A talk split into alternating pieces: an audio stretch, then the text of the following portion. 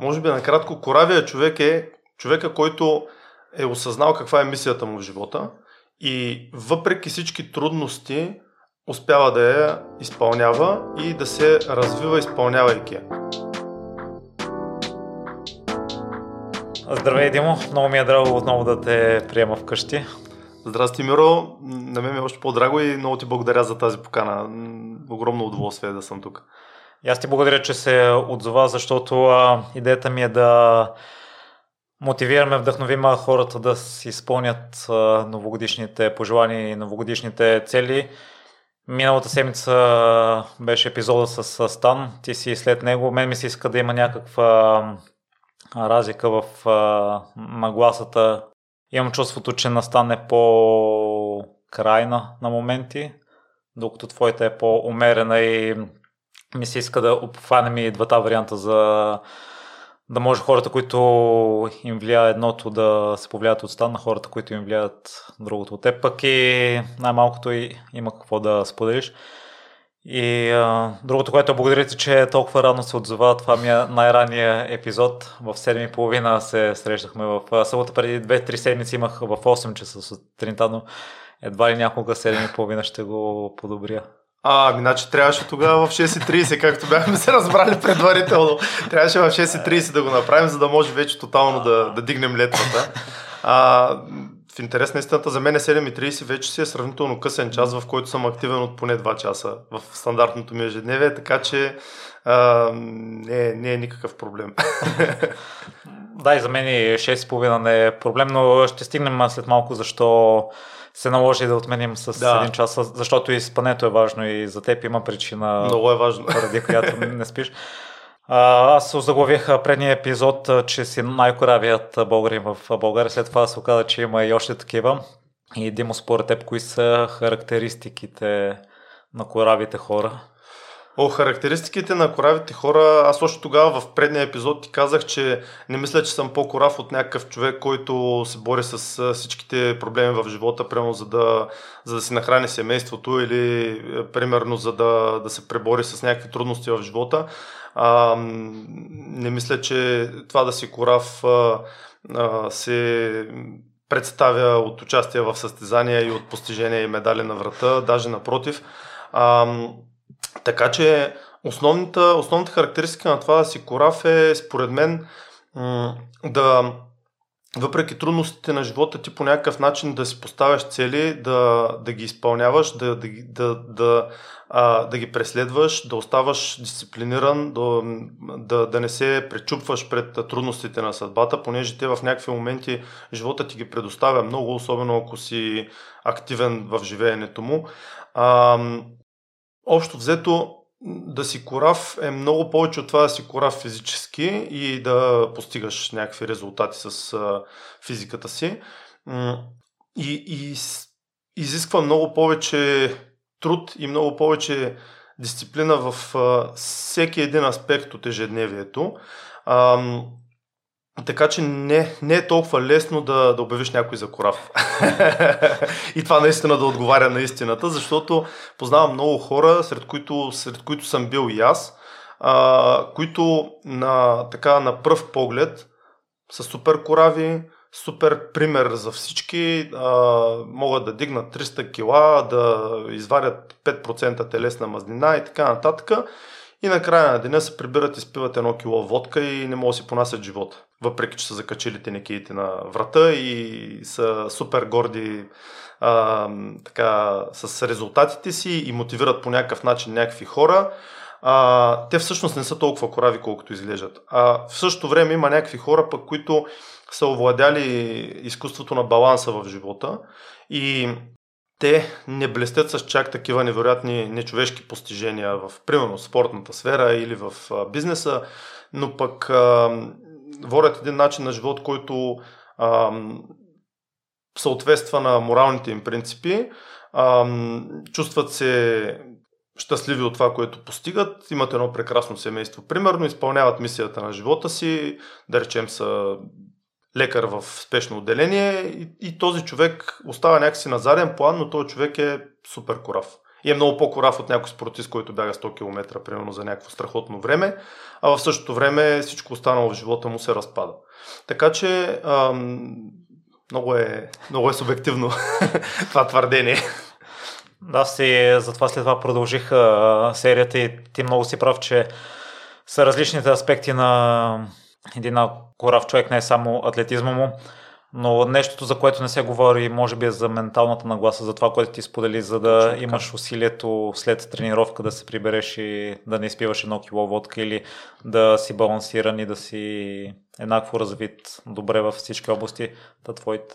Може би накратко, може би накратко, коравия човек е човека, който е осъзнал каква е мисията му в живота и въпреки всички трудности успява да я изпълнява и да се развива изпълнявайки я. А, колкото и живота, примерно, да му, на моменти да изглежда, че му пречи и да е трудно, той да продължава да се бори за това да изпълнява мисията си. Примерно, да речем си един човек, който е осъзнал, че, че просто отвътре му идва да бъде лекар. Обаче да бъдеш лекар е нещо страшно трудно, защото образованието, нали, за да го придобиеш, страшно много безсънни нощи коства, много труд, много работа, много учене, много, много практика в един момент и, и ти за да го направиш това нещо, трябва наистина да си, освен да имаш тази мисия, освен да имаш таланта, трябва и да си страшно дисциплиниран и много труд да положиш и да минеш през много усилия. А, такоравия човек, той наистина изпълнява мисията си в живота, въпреки че това е много трудно. И в един момент нали, стига до момента, в който го, това нещо го прави добре. За мен това е коравия човек. И въпреки всичко, примерно в един момент вече има семейство, той се грижи за семейството, се не го поставя на втори план, а успява да, да се погрижи за него, въпреки че изпълнява мисията си в живота. Това за мен е корав човек. И ще стигаме до там от предния епизод и това се е променило при теб. Ти си следваш мисията да си треньор, да си учител от това, което ти е излязъл от а, теста, който си направил да. а, в училището и сега вървиш постъпките на учителството. Димо, имаш ли някаква рутина за менталната сила? Защото тренировките са ясни, но има една сентенция, че тренировката е един час на ден, но останалите 23 часа също трябва да си дисциплиниран. Точно така е. Точно така е. Ами, рутина за менталната сила. Ам, много така често си, си представям и си визуализирам а, крайната цел. Примерно, имам някаква крайна цел, а, дали без значение дали е свързана с тренировки или с образование или с а, нещо друго, визуализирам си крайната цел. А, това е едното, нали, чисто технически, така да го кажем. А, припомням си защо правя това нещо което правя. А, припомням си какво ми дава и на първо място съм благодарен. Значи, а, просто една така, ако срещна трудности по пътя, ако почна да срещам трудности по пътя, които даже на моменти са доста големи, сядам и си казвам, добре, ама аз съм благодарен за това. Почвам да, да благодаря за всички неща, които съм постигнал и, и всъщност в един момент ти се връщаш в една позитивна нагласа, а, и въпреки, че животът залива с някакъв реализъм, който е труден за преглъщане на моменти, ти си казваш, Дарен, аз съм благодарен за това. Това е част от пътя, припомняш си някакви други трудни моменти в пътя, които са те изградили, в следващия момент си ги използвал за трамплин да постигнеш нещо по-голямо и в крайна сметка ти продължаваш напред с нови сили и това, това нещо става постоянно. Естествено, а, има моменти, в които даже е добре да дадеш назад. Нали, не може да си постоянно бойна машина, която да, да, да продължава напред. Има си моменти, в които е добре да си кажеш, може би просто имам нужда да си почина и да си отдъхнеш и да, да си пуснеш малко аванта, така да го кажем, да разпуснеш с някакво абсолютно празно занимание, за да може да продължиш напред с нови сили и след това да си двойно по-продуктивен. Просто човек трябва да се научи и да, и да си почива. Това е другото нещо леко по леко загадваш темите, които съм си отбелязал, тъй като вчера слушах един епизод на Морския тюлен и той а, каза именно това, че да си а, постоянно корав е много неустойчиво и дори опасно. А, но преди да, да преминем на там ми се ще да ни преведеш малко през историята, но още преди това сподели, че а, си визуализираш и си поставяш крайна дата, доколко, край, за крайната дата те питам, доколко това е важно за поставянето на целите, за да до някъде е свързано и с новогодишните пожелания, тъй като mm-hmm. да преминем от пожелания към цели и да се увеличи успеваемостта. Ами, Значи, много е важно, много е важно това нещо, което искаш ти примерно да постигнеш, което си е решил, че, че ти е крайна цел и че ще ти изгради и ще ти помогне. Много е важно ти да, а, да можеш да го вкараш в някаква конкретика, според мен. Просто да, да знаеш, че той има някакви а, реални измерения. Примерно, а, целта ти е да завършиш ултратриатлона Лъвско сърце. А, той си има дата. Тя е датата, е ясна. Примерно 4 септември е датата. И ти си я поставил тази дата. Вече когато имаш една конкретна дата, конкретна цел, ти знаеш, че ти трябва да си а, в този ден да изпълниш а, конкретните изисквания, за да завършиш успешно твоето начинание, което а, в случая може да е подготовката за това състезание. Това ще помогне да бъдеш сериозен, фокусиран, отдаден в твоите тренировки, ще бъдеш много, по, много по-сериозен, отколкото ако нямаш тази конкретна цел. И вече ти, когато имаш тази, тази конкретна дата, ти може да работиш за постигането на, на целта си. Конкретната цел е ясна, датата е ясна и ти просто трябва да работиш за нея. М- така че хубаво е от една страна, дори да няма конкретна дата, ти да си кажеш това нещо трябва да го свърша, да речем, до нова година. Примерно до нова година да съм отметнал това, това, това, за да може да, да дишаш по-спокойно после. да може да си сериозен, отдаден, а, да работиш за целта си с всички сили, за да може тази цел да я постигнеш и да продължиш напред вече с а, самочувствието и с а, а, спокойствието на един човек, който е постигнал поредната цел. Димо, в случая като има състезание и конкретна дата е лесно, а за целите, може би това е и тема свързана с правилното поставяне на цели, ако целите са по-абстрактни. Примерно искам да съм добър баща, искам да съм добър лекар, искам да съм добър учител. Да. А, значи, в такъв случай те са абстрактни, обаче по някакъв начин също си имат реални измерения.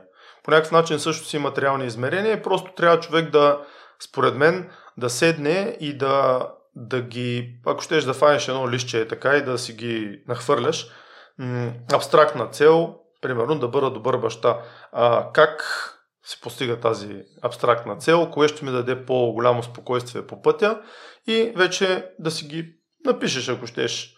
И почваш да си пишеш нали, всичките фактори, които ще ти помогнат ти в твоите очи, нали, в очите, ако щеш на половинката ти, да бъдеш по-добър баща и да работиш по, по изпълнението на тези цели. Примерно, да речем си кажеш един час качествено време на ден да прекарам с детето си. Това е реално изпълнима цел. Това вече не е абстрактна цел. Това са 60 минути, в които ти да захвърлиш телефона, лаптопа и не знам си какво и да си играеш с детето ти. Нали? Когато вече го знаеш, че това нещо трябва да се случи, това е важно за живота ти, ти го правиш просто и много други такива неща са. Много други такива неща са, които могат да превърнат една абстрактна цел в една конкретна, конкретна цел. А, същото е за всички други неща. За всички други неща в, в живота. А, разбира се, в някои моменти просто, просто е най-хубаво да се отпуснеш и да, да го преживееш, нали, без да, да го вкарваш в график но а, в а, това забързано ежедневие, особено в ежедневието на хора, които имат много задачи, е много лесно да, да се изгубиш от, от пътя. Много е лесно да излезеш от пътя и а, следвайки някакви други конкретни цели, които имат по-голяма конкретика, да изгубиш а, някакъв път, който е важен за теб също, нали? както е в случая един баща, а, който да речем е спортист и има конкретната дата, лъвско сърце. А, тя е там, има конкретни изисквания. Ти си ги поставил, търсиш как да ги изпълниш, имаш конкретна програма и тя е там. В същото време не си си поставил конкретните а, рамки, измерения на това да си качествения баща и нали, да си на, на линия за семейството си, много лесно можеш да изгубиш пътя от това нещо и да се а, да дадеш всичко от себе си в изпълнението на другата цел. и в крайна сметка ти да не си там за семейството си в някакви моменти, в които те имат нужда, но дори да не го забележиш. Сега, за съжаление, казвам го с ръка на сърцето, на мен ми се е случи това нещо. И не е приятно. Не е приятно да, да усещаш, че губиш пътя за нещо, което е много важно за теб. Защото много малко хора говорят за обратната страна на медала, примерно в спорта. Нали, гръмките фрази, а, мотивациите, така нататък, въпреки всичко аз успях и така нататък. Да, така е, това е страхотно. Обаче не е да минеш през, казвам грубо, нали, трупа на семейството си. Защото една, дори някаква така велика крайна изпълнена цел за теб, нищо не значи, ако по пътя си изгубил, да речем, себе си, изгубил си семейството си, нали, изгубил си, казвам, нали, чисто така абстрактно, но а, не е хубаво човек да губи пътя за важните неща. Хубаво е да си, всичко да си върви и всичко може да си върви, ако го поставиш в някакви рамки и все пак следваш някакъв план. Все пак а, имаш едни такива а, точки, които изпълняваш от плана. Няма какво е наложило да излезеш от пъти и да избереш спорта пред семейството в този случай? Ами, какво го наложи? Просто за това, че ти в, в един момент, примерно, ти предстои някаква много тежка задача, за която наистина, както казах, имаш конкретика. Ти си наясно, че датата е такава и такава. Наясно си, че трябва да минеш през такива и такива тренировки. Имаш го разписано като план. В следващия момент, другото си мислиш, че, че то, си, то си върви така или иначе. Ти няма нужда, нали, примерно да го планираш, няма нужда да го а, вкарваш в такива рамки. А, същевременно желанието ти за успех в това нещо е много голямо. А, тук добавяме и неувереността, защото примерно в конкретния случай с лъвско сърце, а, аз съм много слаб колоездач. За мен колоезденето е чуж спорт, а в един триатлон основният спорт е колоезденето. Особено когато става дума за колоездене на пресечен терен.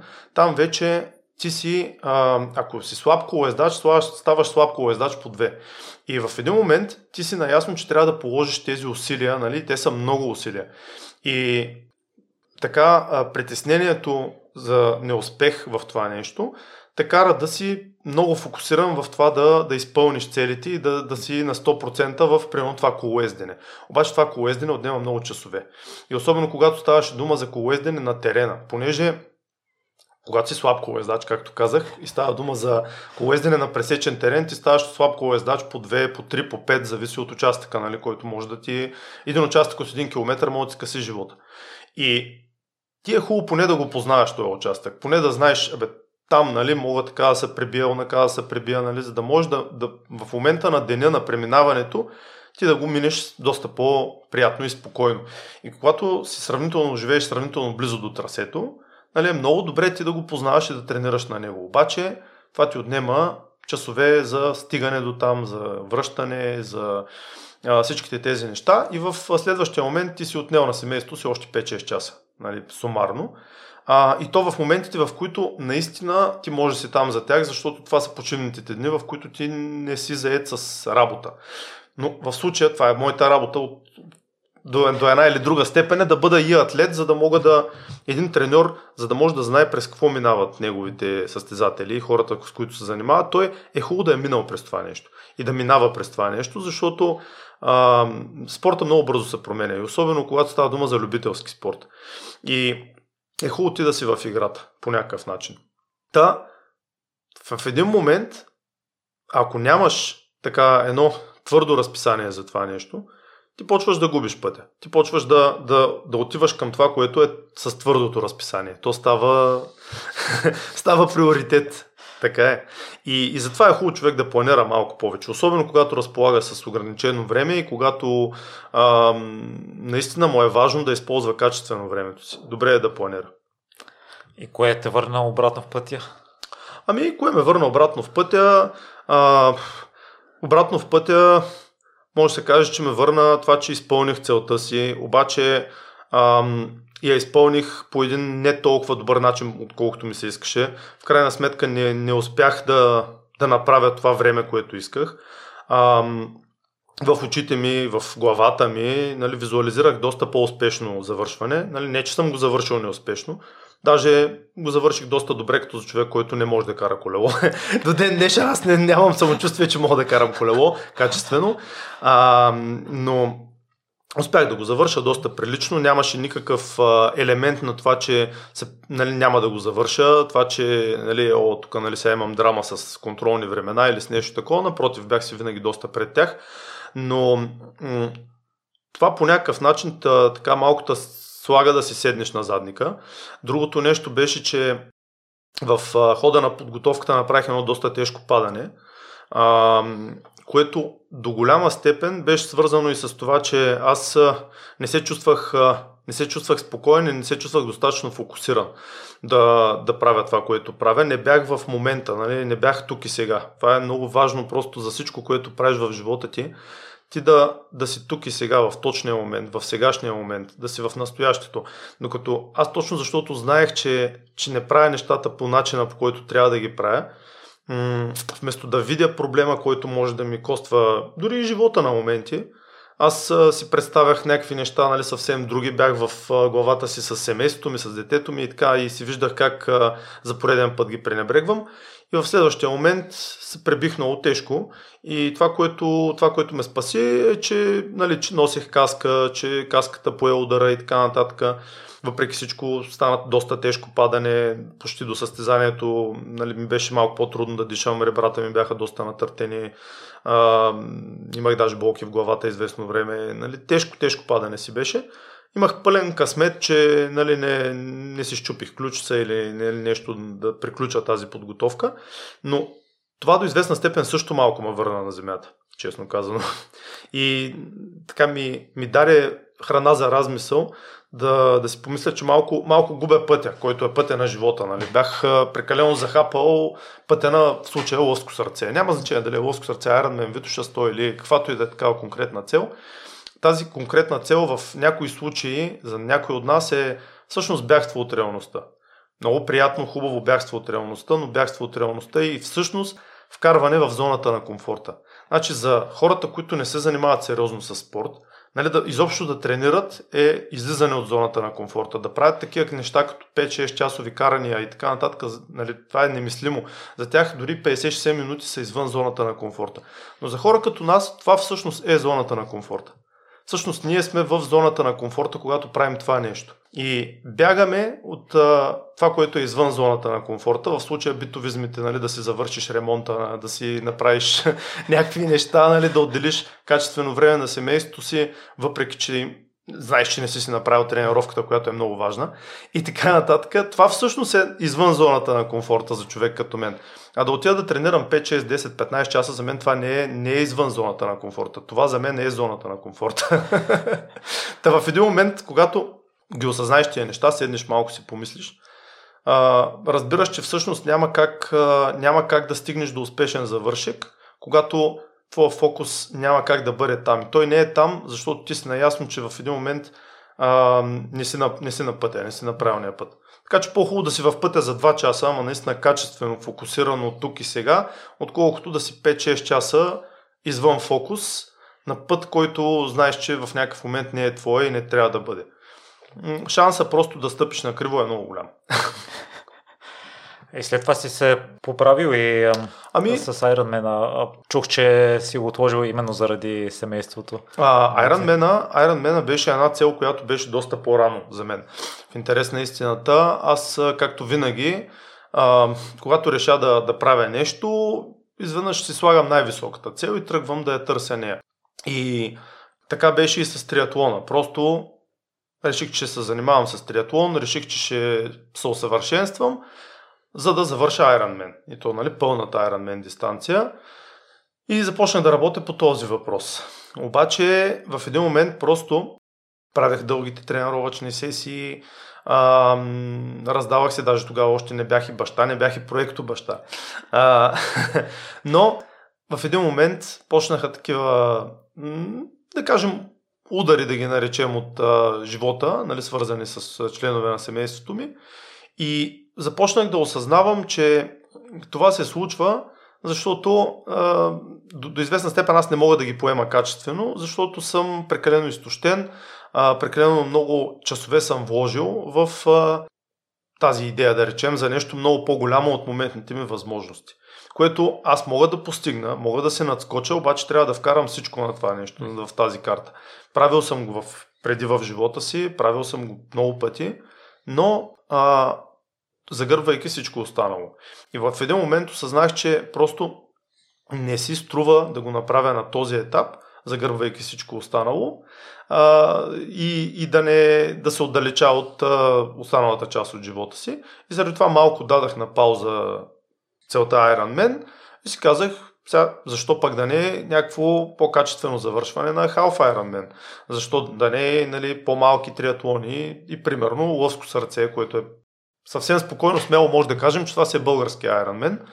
А, едно доста трудно състезание, което е на кантар с Ironman в, а, по отношение на трудност за завършване. Даже съм сигурен, че за мен е много по-трудно от Ironman, защото колоезденето на моменти е в пресечен терен. Може да не е най-трудният, най-техничният пресечен терен, но той е такъв толкова пресечен терен, колкото да а, изисква от мен а, по-големи технически умения. Същевременно трасето предразполага скоростно преминаване, което веднага прави нещата доста по-сложни, защото когато ти си с по-висока скорост и се търси по-висока скорост, дори наглед не толкова трудни технически участъци, стават изведнъж много по-трудни, защото ако ти спокойно можеш да минаваш през тях с 10, 11, 12 км в час, нали, когато гониш някакво време, ти ще минеш с 15, 20 км в час. Вече при 20, при 25 км в час, нали, дребна неравност на пътя може да те хвърли, нали, страшно силно.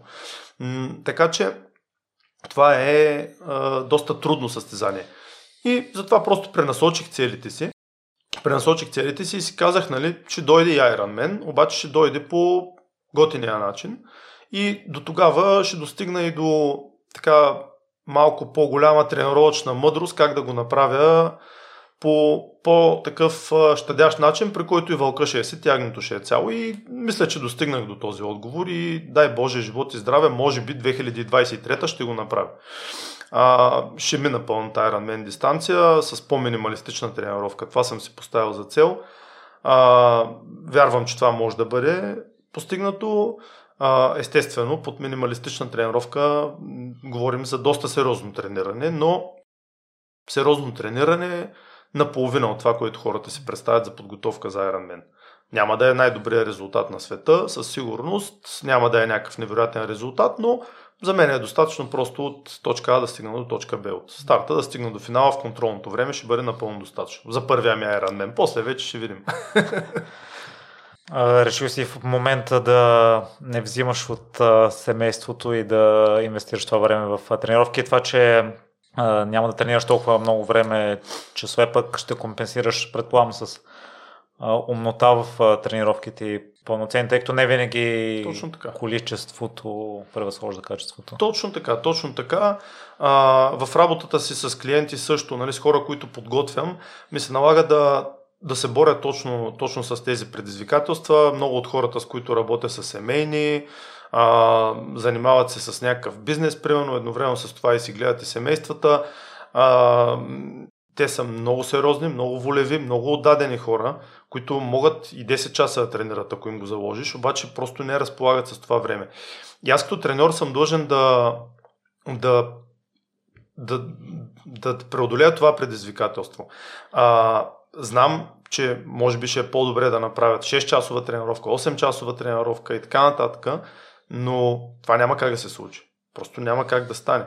И тук вече трябва да се преборим с предизвикателството този човек с двата часа, които има, или с трите часа, които има, и то веднъж седмично, нали? няма как да всеки ден да ги прави. Той с това време да постигне този резултат, който да, да му е достатъчен, за да каже, че се е изпълнил целта. Но тук вече е много важно и планирането, в смисъл самото поставяне на цели. А, не да кажеш, примерно, да, ще направим Ironman за 10 часа или за 11 часа или ловското сърце за 7-8, нали, пък въпреки това ще тренираме по 2 часа и не знам си какво. Това няма как да стане. Човека трябва да е наясно, че неговия резултат няма да бъде в този диапазон. Неговия резултат по-скоро може да бъде в друг диапазон, който нали, сме, горе-долу сме определили. Но на първо място най-добрия, най-ценният резултат е той да стигне до финала жив и здрав. Това е абсолютно достатъчно и борбата за това нещо вече ще включва едни 2 часови, 3 часови тренировки, които обаче са максимално качествени. Той човек в тия 2-3 часа тренировки, понякога е 1 час тренировка, понякога може и да е половин час.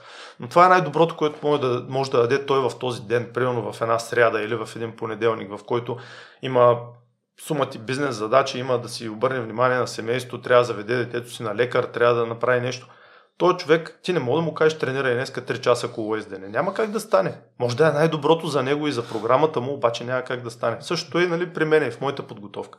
Страхотно е, наистина супер е да седнеш, да се изпънеш на а, тренажора у вас, да си пуснеш един подкаст или да си вземеш една книга, да си предашеш на колелото едни 3 часа. Уникално е, аз го правя с удоволствие това нещо. На мен не ми е, пак казвам, това не е извън зоната на комфорт за мен, това е моята зона на комфорт. Обаче няма как да го направя. Затова търсим умния начин. Просто търсим умния начин. Наясно съм, че това нали, води със себе си ам, други проблеми, но сме наясно и какви са. И в крайна сметка а, постигнахме доста добри резултати с хората, които подготвях. А, според мен ще станат и още по-добри, защото с някои от тях работим дългосрочно а, не просто на парче за определеното състезание, ами вече години наред. И когато работиш с някой една-две години, ти в един момент вече почваш наистина да познаваш човека, да познаваш ежедневието му, той почва да познава подхода ти, а, намирате една спойка и в следващия момент ти можеш да направиш едно надграждане по най-добрия начин, въпреки че той разполага с ограничено време и да дигнеш целите. И вече в един момент ти да, освен да ги повдигнеш, ти да ги изпълниш. И това е уникално усещане. Просто когато си състезател и постигнеш някакви цели, ти се чувстваш прекрасно. Обаче, когато си треньор, ти можеш да постигнеш 10 пъти повече цели с състезателите си. Нали, освен твоето участие, ти в един момент имаш още примерно 5-6 човека, които участват всеки по неговия си начин, всеки неговата победа. И в крайна сметка на края на деня се тръгва шотловско сърце с 10 победи. и уникално е, нали? Изцеждащо, уморително, уморяващо, но пък много, много удовлетворяващо преживяване. Димо, очудиме, че твоите клиенти имат такива високи изисквания, съобразени с техните ежедневия. Аз вчера това си говорих с един приятел, че може би съм си поставил основната линия много високо и която не е съобразена с възможностите ми, с ежедневието ми. Та, по какъв начин става приемането на това? да си снишиш малко целта, за да не губиш останалата част от ежедневието от семейството от... и да си вървиш по пътя? Ами, трудно е. Трудно е, но пак, пак трябва да направиш един много честен такъв, много честен разговор със себе си. Просто трябва да, да отделиш време да, да поговориш със себе си. Малко самовглъбяване така. А, наистина да, да си, да си кажеш честно, да си поставиш въпроса честно в очите си, да си кажеш наистина какво искаш, какво можеш да направиш. А, бях виждал някъде една сентенция, че до голяма степен проблемите на хората идват от това, че не могат да да застанат а, сами в тъмна стая за достатъчно дълго време. Шо, нали, заставаш и почваш да, да осмисляш и да, да си казваш често нещата в очите и си казваш, добре, сега аз искам този резултат. Обаче мога ли да направя това, това, това, това? Нали, като направя това, това, това по пътя, а, ще мога ли да направя другото? Ще мога ли да изпълня пък а, другите цели? Ще мога ли да бъда пълноценен, да речем, на работа? Ще мога ли да бъда пълноценен в семейството си? А, всъщност това, което искам да направя аз, реалистично ли е? Нали? А, доколко е реалистично? Тоест, а, искам да се надскоча, добре, обаче до толкова, до толкова да се надскоча, това по силите ми ли ще бъде? А, да седнеш просто да си го осмислиш и в един момент да си отговориш честно на, на тези въпроси и пак да търсиш по някакъв начин баланса. Нали? За мен не е хубаво човек да, да се отказва от целта си, но е хубаво да я актуализира по пътя, нали? да не се притеснява да актуализира нали, своята цел, да скаже не на всяка цена, аз ще го постигна това нещо. Да, то е супер това. Обаче, ам, струва ли си да, да платиш цената в някои моменти, която може да бъде по-висока. Нали, да си кажеш, струва ли си това нещо, струва ли си да, да жертвам, примерно, здравето си, физическото, психическото. Струва ли си да жертвам семейството си. Струва ли си да жертвам психическото и физическото здраве на партньора си, нали? Защото, особено вече в един момент, когато ти си семейен, когато си родител, ти вече си свързан а, завинаги с а, още едно същество, на което ти, ти помагаш в живота. Ти си човека, който го направлява. И а, ти си човека, от когото зависи до известна степен неговото психическо и физическо здраве. И ако ти жертваш себе си, ако ти дадеш, изгубиш себе си по пътя, ти това същество не можеш да му дадеш най-доброто. Ти не можеш да го направляваш. Ти не можеш дори да му помогнеш в някакви елементарни неща в живота му. Нали? И в един момент трябва да си кажеш, добре, струва ли си това нещо? И просто да си, да си претеглиш приоритетите. Нали, същото е да не си, да речем, семейен, да не си а, в тази роля, но примерно принуден си да работиш, за да, а, да, да си поемеш а, разходите. И в един момент ти да речем се вманячаваш в някаква цел, която изисква страшно много трениране. Обаче това нещо ти пречи да изпълняваш служебните си задължения. В следващия момент ти си неадекватен на работа, примерно. Не си свършваш добре работата, а пък имаш отговорна работа, от която нали, зависиш освен ти, зависят други хора, примерно. И, и ти в един момент тая работа почваш да не можеш да я извършваш. Почваш да пречиш на екипа си, на колегите си, на, или пък на клиентите си не, те не могат да изпълнят тяхните задължения. А, става една верижна реакция, при което ти в един момент, да речем, губиш работата си или почваш да не, да не можеш да изкарваш достатъчно доход, за да, да свършиш и другото. И става едно общо разпадане такова, от което никой не, никой не получава добър резултат. А, така че много е важно да се търси баланса. Много е важно да се търси баланса и човек да, да си поставя така хубави, качествени приоритети. И много редовно да застава сам в тъмна стая и да си задава въпроси и да отговаря на въпросите си. Просто да остава сам със себе си. Много хора някакси съм забелязал, че бягат от това да останат сами със себе си и да, да водят едни такива разговори. М- има твърде много неща, които не разсейват от това нещо и в много случаи вместо да остане човек сам със себе си, прямо прекарва 10-15 минути в скролване на Facebook и на Instagram и така нататък, социалните мрежи, той просто може да седне и да, да се поговори с душата си. И според мен и ценностите трябва да си ги избистрим, тъй като чух един много а, хубав пример.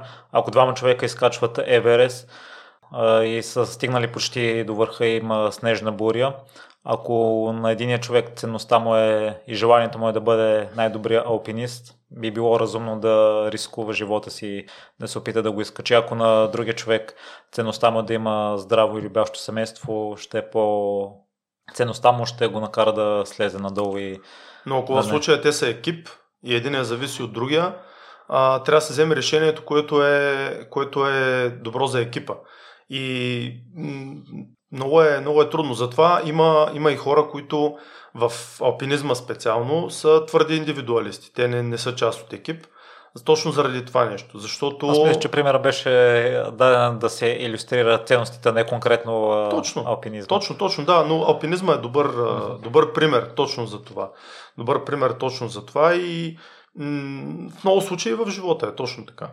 Нали, извън алпинизма. И, Дима, ти си прав, че като си поговориш със себе си, разбираш кои са нещата, които трябва да, да промениш, да не залитнеш в дадени крайности.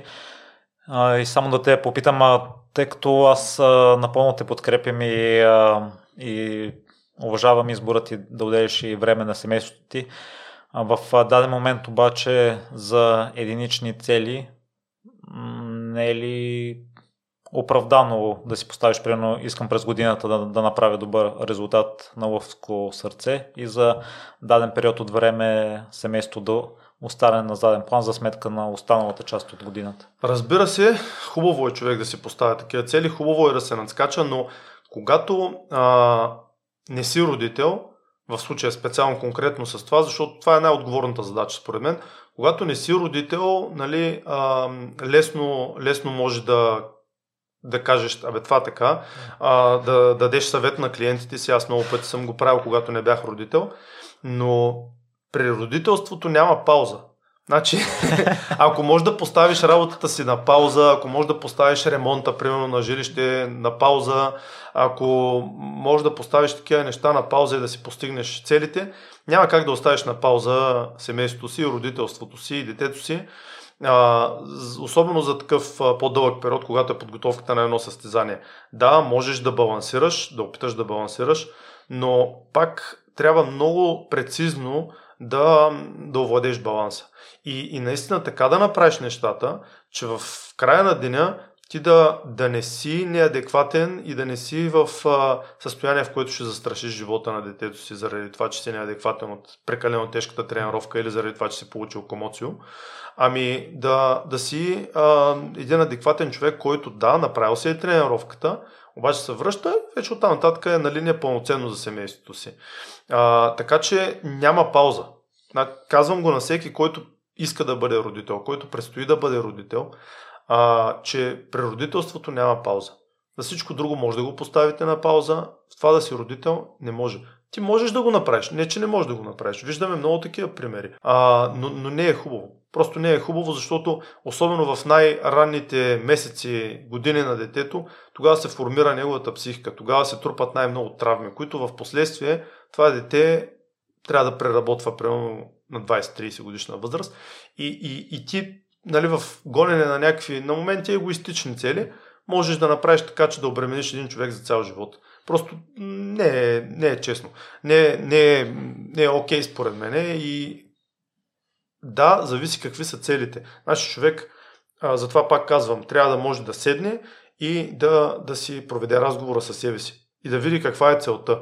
Ако примерно целта е толкова висока, че по някакъв начин може да помогне, нали, ако щеш на човечеството, на хора, на голяма група около теб, нали, струва си наистина е нещо да, да по някакъв начин да загърбиш личното за известно време, за да помогнеш, да, окей. Може би, може би ще се струва. Но когато е просто твоето его, просто твоето а, желание, мястото ти накрая в класирането да не е 107, а да е 66 или да е 37 или така нататък, ми не мисля, че се струва. Просто не мисля, че се струва. Това няма, няма никакво значение. Но да, да оставиш травма на детето си за цял живот, просто за да не си 107, а да си 37 или да си 7 или да си трети във възрастовата група и те закачат една тенекия от Алиекспрес, не мисля, че се струва. Просто не мисля, че се струва. Съгласен съм с теб, Дима, и ние в предварителния разговор си говорихме, че трябва да подходиш отговорно и преди решението за създаване на потомство и да станеш родител. Точно така. И си говорихме, че има и друга страна на медала, която много хора ни я обмислят. така си е. Както и другата страна на медала, нали, а, с подготовката за ултрамаратони и ултратриатлони. Нали, а, ти виждаш прекрасните снимки, виждаш а, патоса, виждаш емоциите в състезателния ден, виждаш а, мотивационните филмчета, клипчета, където нали, някакви хора са герои, надмогнали със себе си и така нататък и викаш, вау, нали, това е супер. Обаче ти докато стигнеш до там, минаваш през толкова трудни моменти, минаваш през всичките а, стресове, през а, нали, отдадеността в подготовката. А, при семейството, при родителството, нещата стоят горе-долу по същия начин, само че по 100, примерно, умножени по 100. доста, доста, по, доста по-сложно е, особено ако си отговорен човек и ако си човек, който наистина осъзнава и оценява каква отговорност е да ти вече да се грижи за един подрастващ човек. И затова наистина съвета ми към всеки един човек, който а, е поел в тази насока, е да не се отнася безотговорно към това нещо, да не го приема като просто една поредната веселба, да, ще си имаме едно бебче, което да го гушкаме там и да му се радваме, ами да помисли хубаво дали е готов да, да поеме една огромна отговорност, да поеме най-огромната отговорност, пред която някога се е изправил, да поеме най-отговорното предизвикателство, пред което някога се е изправил, да загърбва егото си много пъти, ако трябва всеки ден, да да на моменти да забрави за личното си време и да отдаде лично, личното си време и усилия на едно бъдещо същество, да бъде а, отговорен член на екип, вече който, където общото ще бъде много по-ценно от индивидуалното. А, на моменти просто ще, ще трябва да се примири с това, че нещата няма да станат по плана и планът ще търпи промени, защото примерно планът ти може да бъде да, да речем, да, направи нощна да направиш нощна тренировка за някакво голямо състезание, обаче точно в този момент, в който ти си нагласил всичко за нощната тренировка, детето се разболява, дига температура, има проблеми и, и ти примерно ще отидеш да го закараш в болницата или ще си в готовност да го закараш в болницата и ще седиш до него там, защото той е с висока температура, има проблем. И това нещо ти, ти си отговорен то да стане по най-добрия начин. Защото е много по-важно това ти дали ще направиш 10 минути по-добро време на края на триатлона или на маратона. И трябва да, да знаеш, че това нещо стои пред теб. Трябва да знаеш, че много пъти ще отидеш на работа, супер изтощен, неотпочинал, да знаеш, че ще се обърка физическата ти форма много, примерно ти си а, свикнал да речем да си еталон за физическа форма, а, но следващия момент това няма да е така, защото просто и, и а, хормоналният ти баланс ще се обърка, ще имаш физиологични някакви изменения, защото безсънието е едно от най-трудните неща. А когато станеш родител, неминуемо се стига до безсъние. Няма как. В един етап ти ти трябва, ти, ти просто си подложен на безсъние. Няма как да стане. Да. Ако си достатъчно отговорен родител, разбира се, защото съвсем спокойно можеш да избягаш от това нещо. И да кажеш, не ме интересува смисъл, прави се да кажеш на жена си, това е твой проблем. не, че ако имаш някакъв отговорен, а, някакво отговорно занимание, не се случва, нали? Това е екипа пак. Отиваш, да, спиш в другата стая или на друго място и отиваш и правиш нещото както трябва по най-добрия начин. Но не можеш да си позволиш това да го правиш ежедневно. Все пак ти си част от този отбор. Не върви нали, една част от този отбор да, да, да, да играе индивидуално. И това е просто е много по-отговорно, отколкото много хора си мислят. И човек трябва да е готов за това нещо, когато го прави. Просто наистина трябва да е готов. И да, да е готов, че ще бъде трудно. А, това е много, много важна част от, от успеха.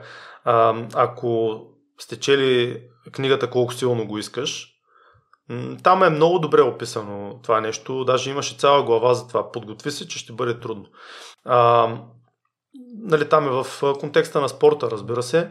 А, много треньори правят грешката, в това число съм бил и аз години наред, да подготвят състезателите си, че едва ли не, не е толкова трудно, че това, което ще дойде, ще бъде лесно, че това, което ще дойде, ще абсолютно е по силите им, ще се справят, ще бъде доста по-лесно, отколкото са си мислили и така нататък. Това е добър психологически подход за хора, които са склонни да се подценяват, примерно. Обаче, в много случаи, много по-добрият психологически подход е ти да кажеш честно на човека, да, ще бъде много трудно. Това, което ти предстои, ще бъде страшно трудно, ще бъде ужасно на моменти, ще боли, ще е гадно и ти трябва да си готов за това нещо. И когато той тръгне с тази нагласа, той ще бъде много по-корав, много по-подготвен. Когато почне да става трудно, той си казва, да, бе, наистина казаха, казаме, че ще бъде трудно. И да стиска зъби много по-отрано, нали, предварително. А, вместо да тръгне с леките очаквания и с романтизма на това Абе, ще бъде много лесно, аз съм готов. Нали? Да, и следващия момент, когато дойде истинската трудност, той човек си казва, абе, това е много трудно, това е ужасно, това е страшно гадно. Нали? Не, той да очаква, че ще бъде трудно. Така че, за всеки, който ще бъде родител, подгответе се, че ще бъде трудно и че ще бъде тежко. и на моменти ще ви се иска просто, не, никога не сте се захващали с това, но това е това е съвсем нормално. Това е вреда на нещата, не е защото вие сте слаби, не е защото сте некадърни, това е защото просто това нещо е наистина трудно и наистина отговорно. Но ако се прави както трябва, стигате и до момента, в който е готино. Също както и на ултрамаратоните и на триатлоните. Стигате до момента, в който си казвате, трудно беше, обаче го направих. И, и съм щастлив от това нещо. И Димо, и процеса за вземане на това решение при вас? Какъв беше да установите, че наистина сте готови и ще бъдете отговорни родители? Ами, за да достигнеш до това решение, а, трябва да имаш наистина много, много дълбока връзка с човека до себе си. Просто да знаеш, че този човек до, до теб е наистина е твоя човек, е човека с когото си готов да предприемеш тази крачка.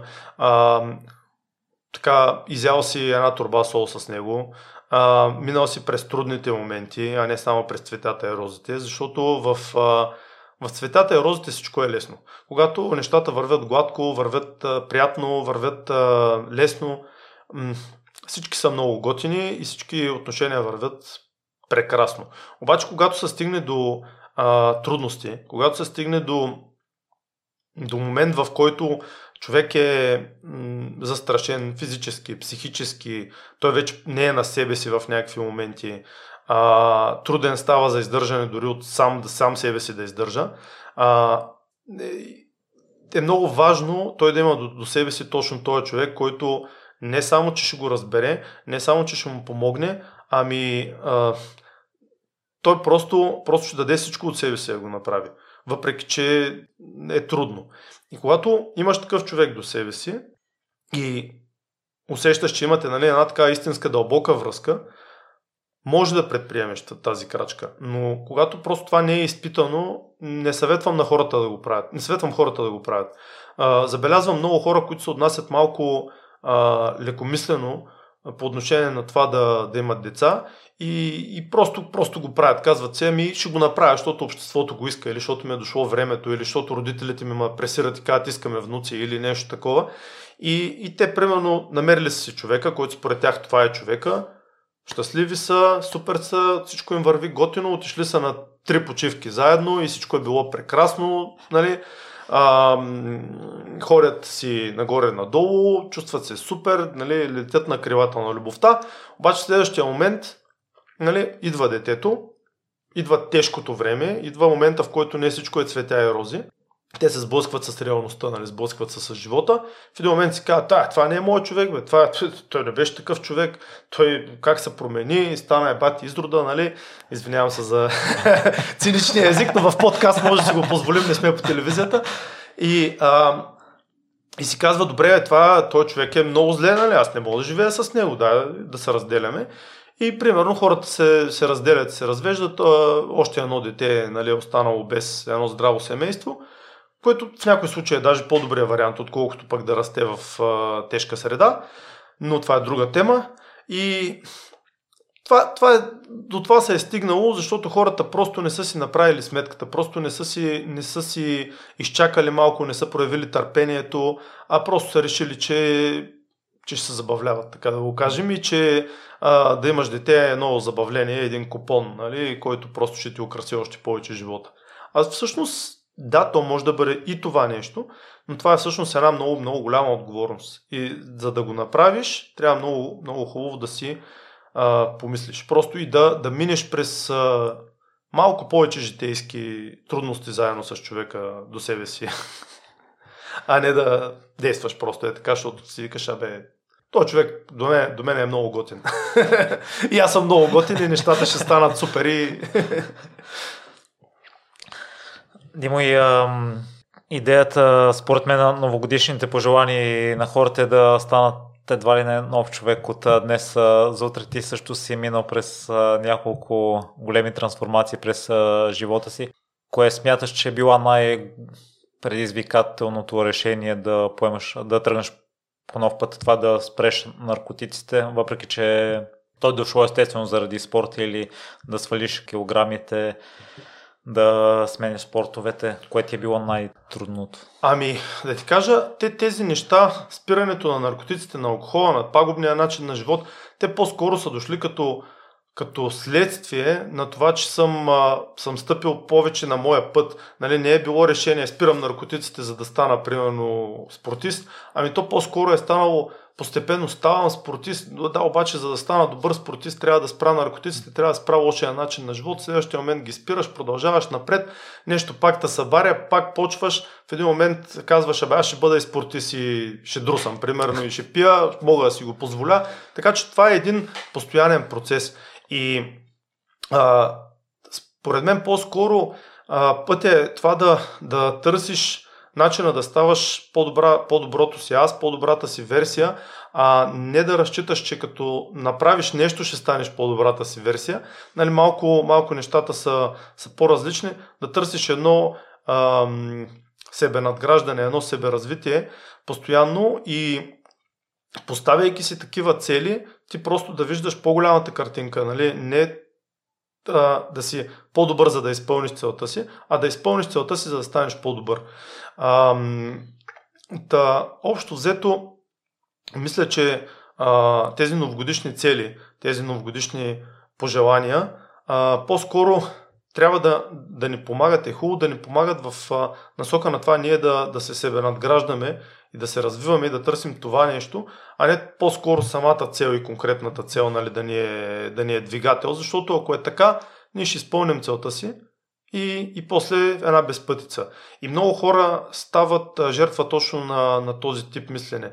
Те, те работят с точните цели, което е хубаво, това е прекрасно. Обаче, когато ги изпълнят, губят пътя. Те не, м- м- не осъзнават, че това всъщност постигането на тази цел е просто част от живота и продължаваш към следващата и продължаваш към себенадграждането и себеразвитието и по-скоро трябва да търсиш това, е хубаво да търсиш това, а не да, да се фиксираш толкова в самата цел, защото фиксирайки се в самата цел, ти я изпълняваш и след това. Свидетели сме много на това нещо в света на спорта. Нали, има много спортисти, които са се фиксирали нали, в това да станат олимпийски шампиони, да станат световни шампиони, да постигнат някакви такива цели. И те стигат до края на пътя, успяват да го изпълнят и след това нищо. След това вече едно огромно стремглаво падение става. Точно заради това, защото те са фиксирали в целта, а не в пътя. Не са се фиксирали в това да а, какво ще им даде тази цел, ами са станали а, жертви на това да просто да изпълнят целта. И аз заради това по-скоро страшно много се радвам и, и а, така харесвам а, примера на другия тип спортисти, които а, продължават един живот след като са изпълнили големите цели в спорта и продължават да надграждат и продължават да бъдат едни посланници на този спорт и на спорта и на начина на живот, нали, свързан с спорта и на всичко, а, да, да си поставят нови цели, да си поставят нови а, предизвикателства, въпреки че, нали, да речем, може да са по-малки от това, което са постигнали преди това, но те продължават да са в играта. Нали. Идеален пример за това е Ланс Армстронг, много хора го демонизират и го изкарват едва ли не нали, най-големия буклук на света, заради това, че нали, чисто медийно му се сложи едно такова име, а, заради допинг скандалите с него, но а, Ланс Армстронг до ден днешен е спортист. Той си е човек, който поддържа една страхотна физика, м- участва в постоянни предизвикателства, той, си е, той е в пътя, въпреки че е постигнал най-високите цели и е постигнал най-високите резултати в това, в което е искал да ги постигне. Той не се е фиксирал до толкова само в целите и след това вече като е изгубил това нещо да се унищожи и да а, изпадне от живота, така да го кажем. Ами той е просто е победител всеки един ден от тук нататък. Това е пример само за, за такъв човек. И ти също, Дима, според мен, с а, различните Надявам сфери. Се. Надявам се. А, но, но това е за мен. Тоест всички промени, спирането на наркотиците и отслабването след това по естествен път са си дошли. Не е било да седнеш сам със себе си, да загасиш лампите. Не, по някакъв начин и това е било, по някакъв начин и това е било, но по-скоро от един момент нататък а, а, разбираш, че поставянето на, на тези цели и предизвикателства ти помага да, да по-скоро да намериш истинското си аз и да го надградиш и да го развиеш, а не просто изпълняване на определената цел. Че определената цел ти е средство да се надградиш и да се развиеш и в един момент а, при мен поне започна да става така, че ако усещам, че пътя към целта не ми помага да се надграждам и да се, се развивам, предпочитам дори да се откажа от нея, отколкото да продължа да, да я преследвам и да, да жертвам а, собственото си надграждане и собствения си а, път, нали, истинския, защото аз излизам от него. Нали, както беше с Iron Man целта ми, примерно. Усещам, че в един момент тя ми взима повече, отколкото ми дава че фиксирането в тази цел няма да ми помогне да надградя себе си, а напротив, даже ще ме ограби. И затова предпочитам да я поставя на пауза и да прегърна нови цели. да актуализирам целите и да а, просто да, да, да, да живея живота, нали, така че изграждайки себе си, пак в някакъв момент да достигна и до тази цел. Димо, по какъв начин според теб е най-удачно да разберем кой е нашия път и дали се движим по него? Ами, най-удачно е да, да живеем просто, да живеем живота активно, да опитваме нови неща. да виждаме какво, какво чувство ще ни дадат тия нови неща. Спокойно да, да, да не се притесняваме да чувстваме, да не се притесняваме да се отпуснем и просто да преживяваме нещата да, и наистина да се опитват нови неща. Особено когато човек, когато човек е сам със себе си, когато разполага с а, времето си, примерно необвързане, няма, няма връзка, няма, примерно усеща, че не работи работата, която иска да работи. Много години от живота ми съм бил в тази позиция. Нали, сега много хора, които ме познават от сега, си казват, е, ти си цял живот си, нали така. Не, аз съм знаел какъв е по някакъв начин мисията ми в живота вътрешно, обаче в голяма част от живота ми аз не съм работил активно за нея, ами по-скоро е било нещо странично. И когато ти не знаеш нали, ти си склонен да се губиш.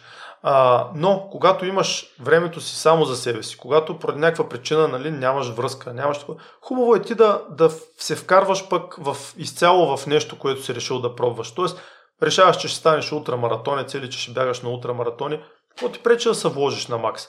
Нищо. Просто наистина това вече тук е в твоята глава. Казваш си ми, добре, ще видя какво е да бягаш по 2 часа на ден, ще видя какво е да бягаш по 3 часа на ден, ще видя какво е да бягаш по повече, ще видя какво е да минеш 500 км за месец, примерно. Какво е усещането, въпреки че нали, си любител.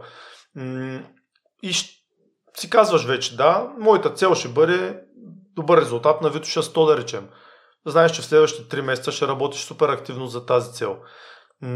Да използваш времето наистина по предназначение да търсиш себе си.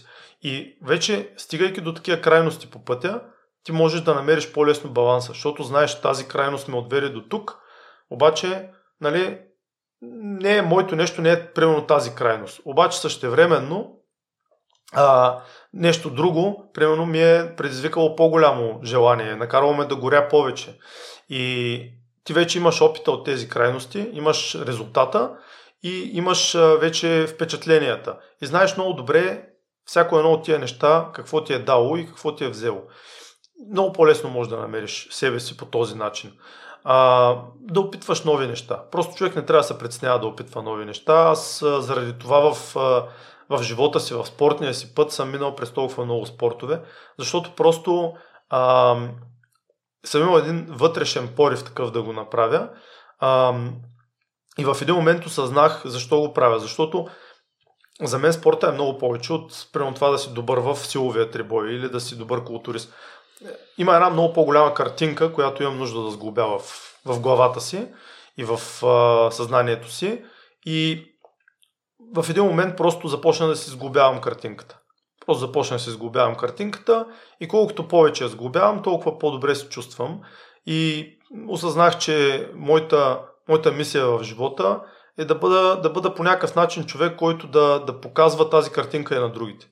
Защото за един картинката, неговата картинка ще бъде да, да е добър а, културист, примерно, да направи физика подобна на културист в живота си. Това ще го направи супер щастлив. За друг човек ще е супер да прави ултрамаратони и да бяга.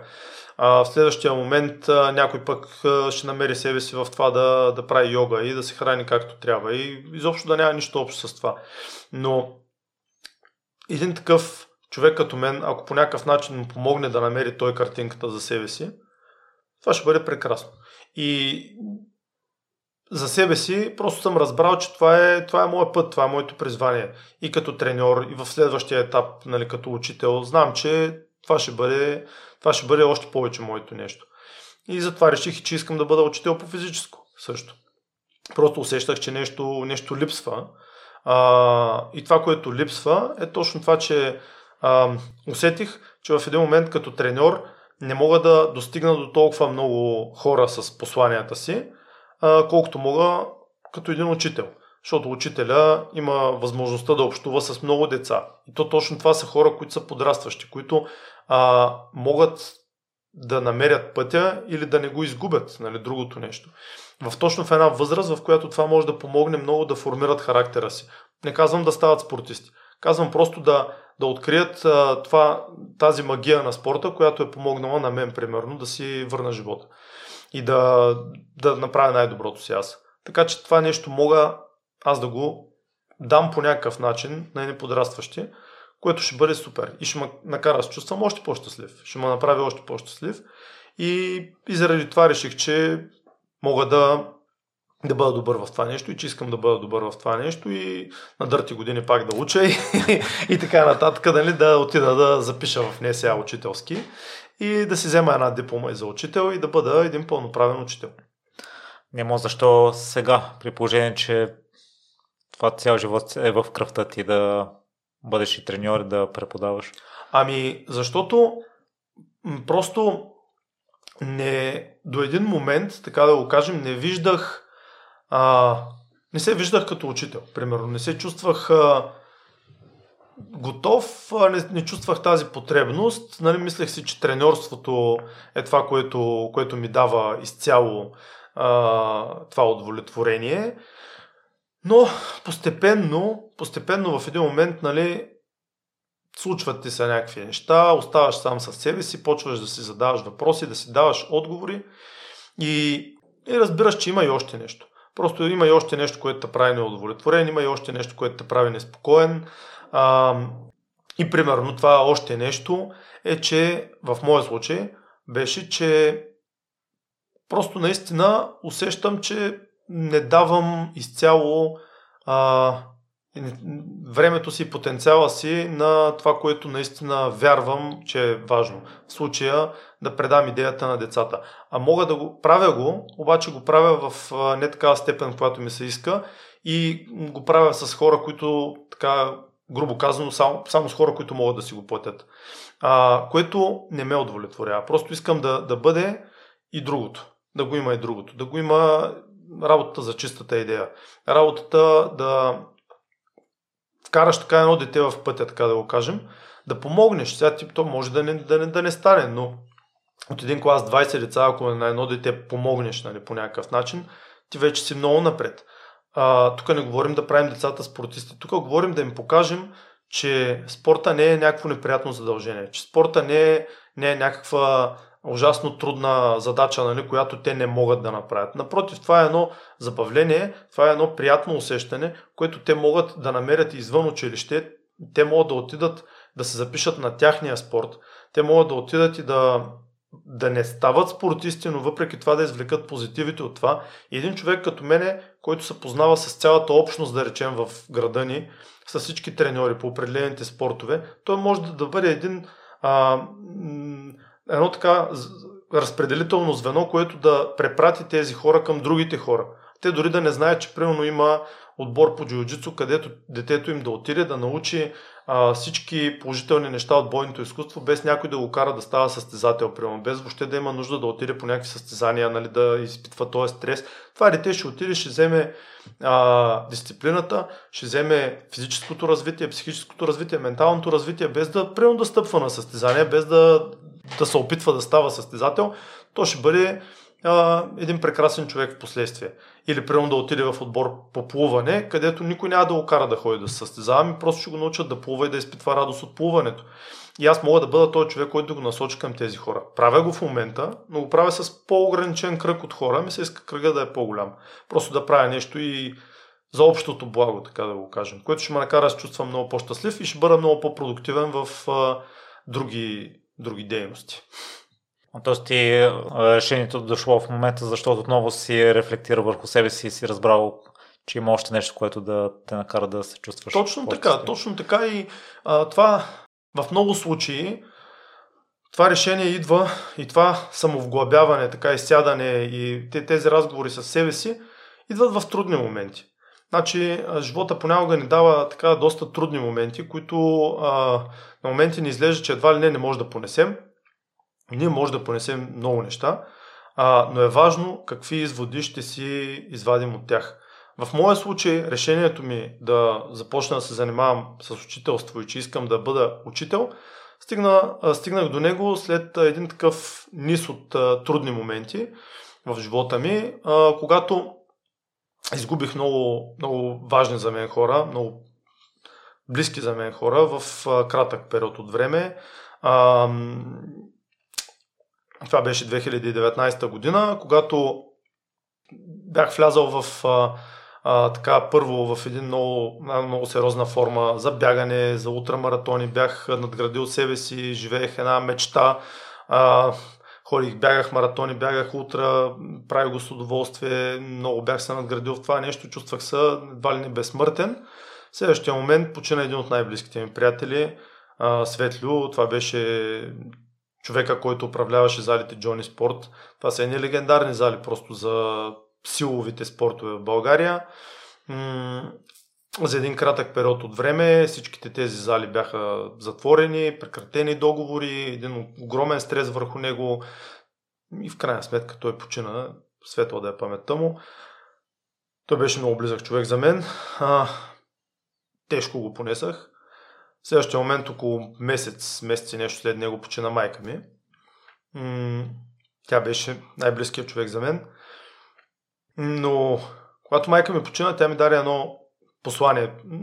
Последния път, в който я видях, тя ми даде едно послание, че трябва да живея живота си, трябва да правя това, в което съм най-добър, трябва да помагам на хората и, и да го правя, просто да го правя, да не, да не бягам от това нещо.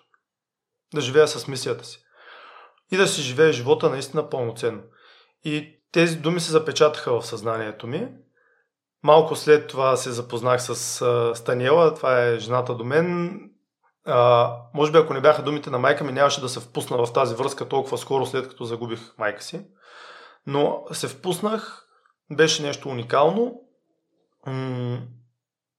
М- така невероятно преживяване за мен беше да имам наистина, наистина човека до себе си, с когото да се чувствам пълен, да се чувствам истински. И до толкова се насладих на това преживяване, че а, бях, а, си позволих да бъда отпуснат, да бъда разсеян, а, да бъда крайно непредпазлив и последва много, много труден момент вече от живота ми, а, в който едно бягане, едно един крос, а, тогава бяхме заедно с Христина Козарева, нали, нашата невероятна състезателка в много спортове, близки приятели сме и направихме един крос, а, който ми костваше един страхотен обир. А, проявявах непредбазливостта да си нося едва ли не всички неща, които притежавам важни в една чантичка. Тя беше в колата. Направихме си кроса, върнах се и колата беше разбита и чантичката беше взета от там по така лошото стечение на обстоятелствата вече, нали, аз да нямам телефон, защото той беше в чантичката, тя пък не носеше телефон, нали, за да може да си бяга спокойно. Докато стигнем изобщо до телефони, до каквото и да е, просто картата, картата беше абсолютно източена, всички пари бяха взети и аз в един момент се осъзнах, че съм абсолютно занулен. И не само, че съм абсолютно занулен, ами и м- съм на страхотен минус, защото трябва те първа да варя всички документи на ново, трябва те първа да не мога да си отключа деца вика колата, нали аз бях с една кола, която беше по-ненадежна, а, а другата ми кола не мога въобще да си я отворя, защото нямам ключ, ключа също е бил в чантичката и така нататък. В един момент целият ми живот е съсипан, аз дори нямам лични документи. Дори не мога да отида да си пусна телефона в Global, защото нямам лична карта и това става само с лична карта. И, и съм тотално занулен. И тук вече изпитах огромната подкрепа на жената до себе си, с която бяхме от няма и 3 месеца, деца вика. Обаче тя застана плътно до мен, помогна ми по всички възможни начини. Изпитах подкрепата на най-близките си приятели, нали, естествено, които също застанаха до мен. Видях кой наистина е до мен. А, помогнаха ми, разбира се, но това за мен беше един огромен урок. Един огромен урок и причина не да седна със себе си за 10 минути, ами за доста повече от 10 минути и да си, да си попреговоря така а, приоритетите ми и какво изобщо се случва.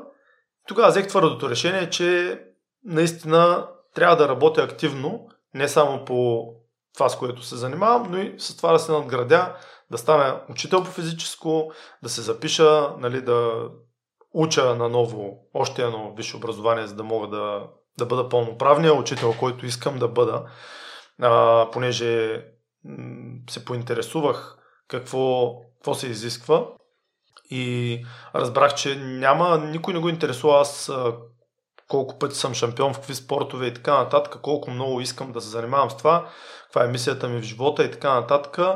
А, а че за да бъда пълноправен учител по физическо, аз трябва да имам диплома за учител по физическо, т.е. трябва да имам педагогическа диплома за педагог, който работи с деца, понеже аз имам педагогическа диплома за треньор. Обаче това е различно. И за учителството имам нужда от друга диплома. И мога да бъда нает по някакъв начин, едва ли не с моята диплома, обаче това е по осмотрение на директора, примерно на училището.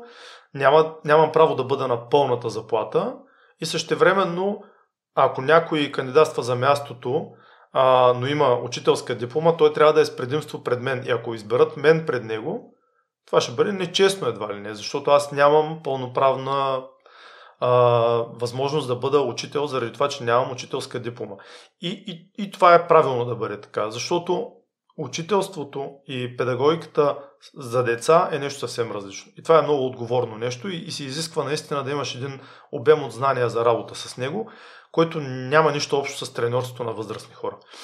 А, та, това беше поредния а, така ритник в правилната посока да отида и да го направя наистина както трябва. И естествено вече след това дойдаха COVID вълната, всичките други неща и така нататък. Но това бяха само затруднения, които ми продължиха да ми показват, че аз съм на правилния път. И все още не съм учител по физическо, защото съвсем наскоро а, вече мина държавния изпит. Успях да, да го нали, направя както трябва и да имам вече правото да бъда учител пълноправен. Така че те първа предстои да кандидатствам, да намеря най-доброто място за работа за себе си и да го правя това нещо. Но а, не, не беше просто е така. Решението. Съжалявам за загубите на майка ти на най-добрият ти приятел Дима и за Обира.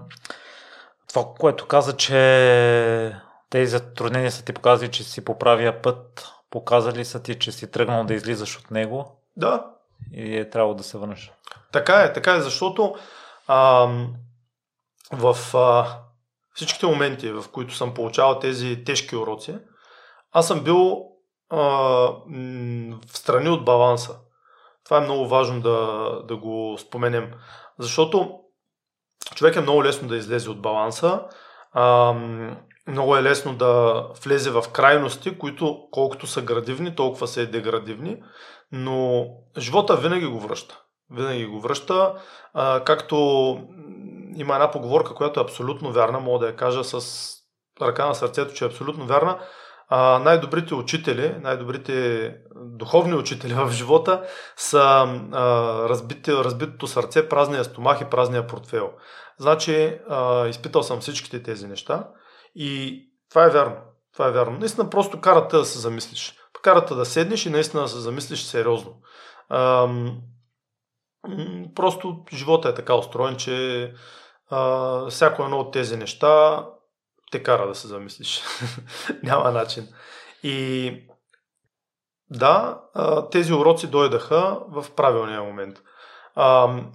Примерно, уроците с загубата на толкова близки за мен хора дойдаха в момента, в който си мислих, че едва ли не, да, наредил съм още една част от пъзела, стигнал съм до някаква ултра издържливост, значи бил съм ултра силен, бил съм ултра силен с а, ултра изчистено красиво тяло. В следващия момент съм станал също това нещо, само че плюс ултра издържлив. Значи, демек аз съм някакъв велик, разбираш, нали, невероятен. Викат ма хората за някакви подкастове, после ми викат вау, нали?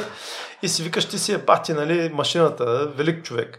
В следващия момент случва се едно такова нещо и, и, и живота ти казва, помни, че си смъртен. Помни, че просто помни, че си смъртен и че не си машина и че не си толкова велик, защото има и такива неща в живота.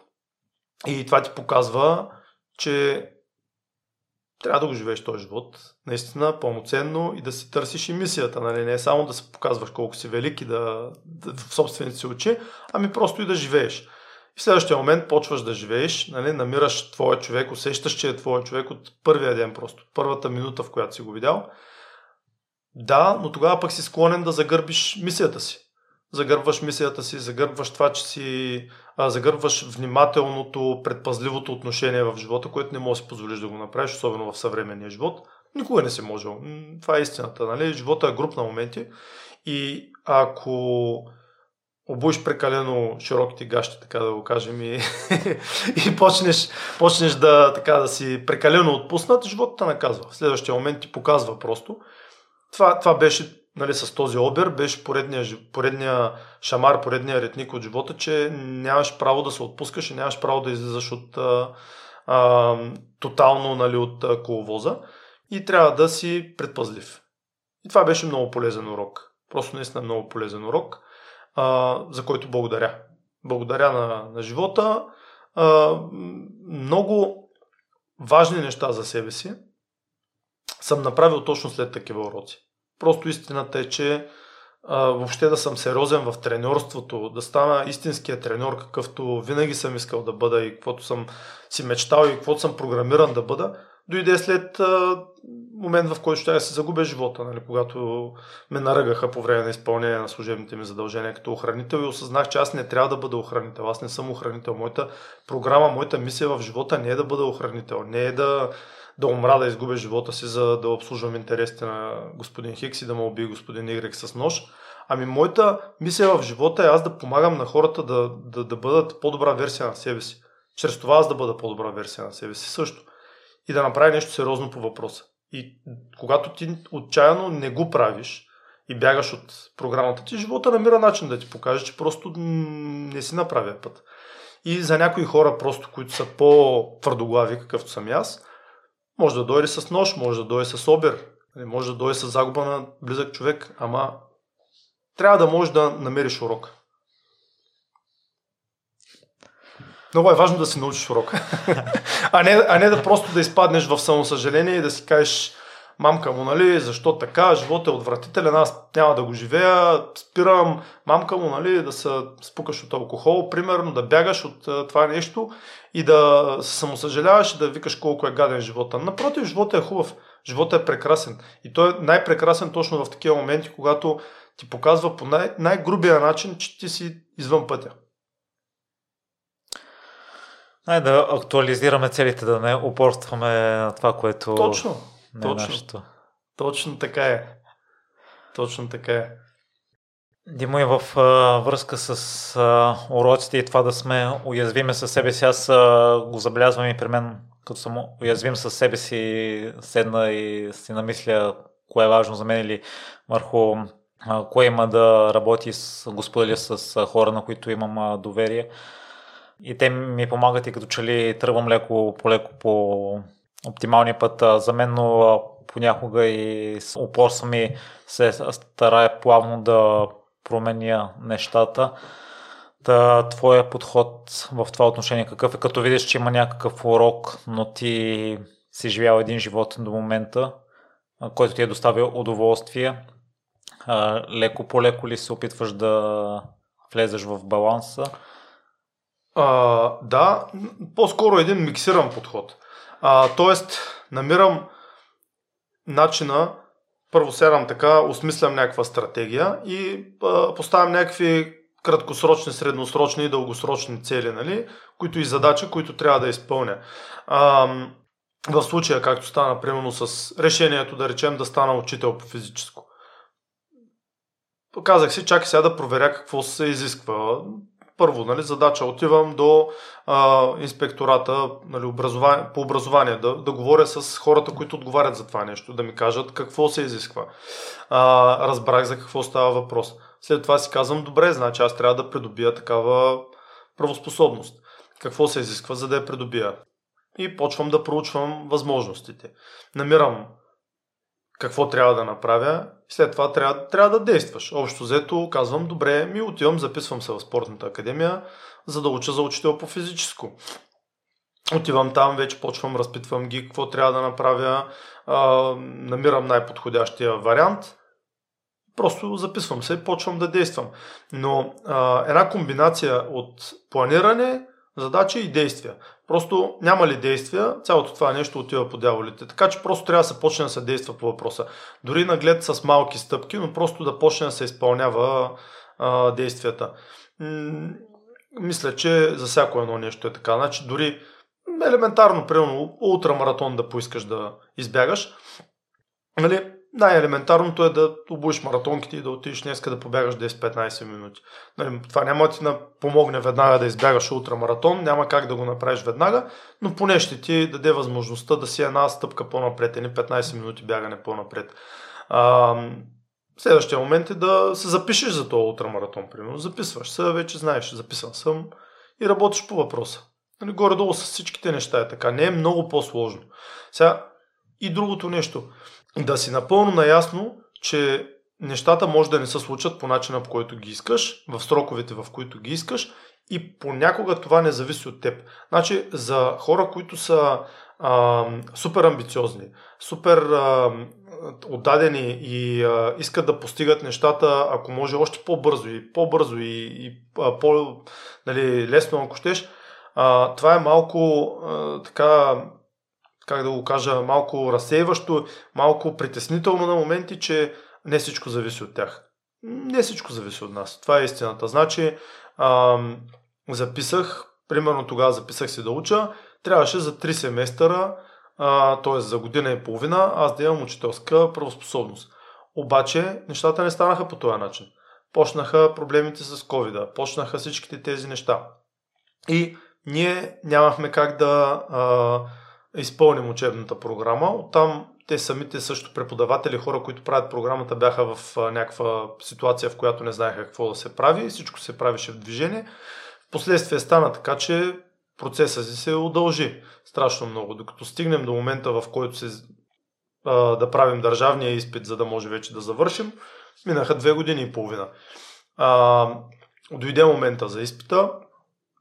Аз бях супер готов, подготвен, надъхан, да отида, нали, да го взема. Еми, няколко дена преди изпита се разболях от COVID. Оттам се разболя и семейството ми. Малкият беше на 2 месеца. Това беше първия път, в който го виждахме болен. Беше супер стресиращо и супер фрапиращо за нас. много стресиращ момент. Много стресиращ момент и просто аз не можах да отида на този държавен изпит. Не можах да отида. И в последствие стана така, че а, държавния изпит го взех 6 месеца по-късно. Просто защото през това време нямаше подходяща дата, в която да се явя.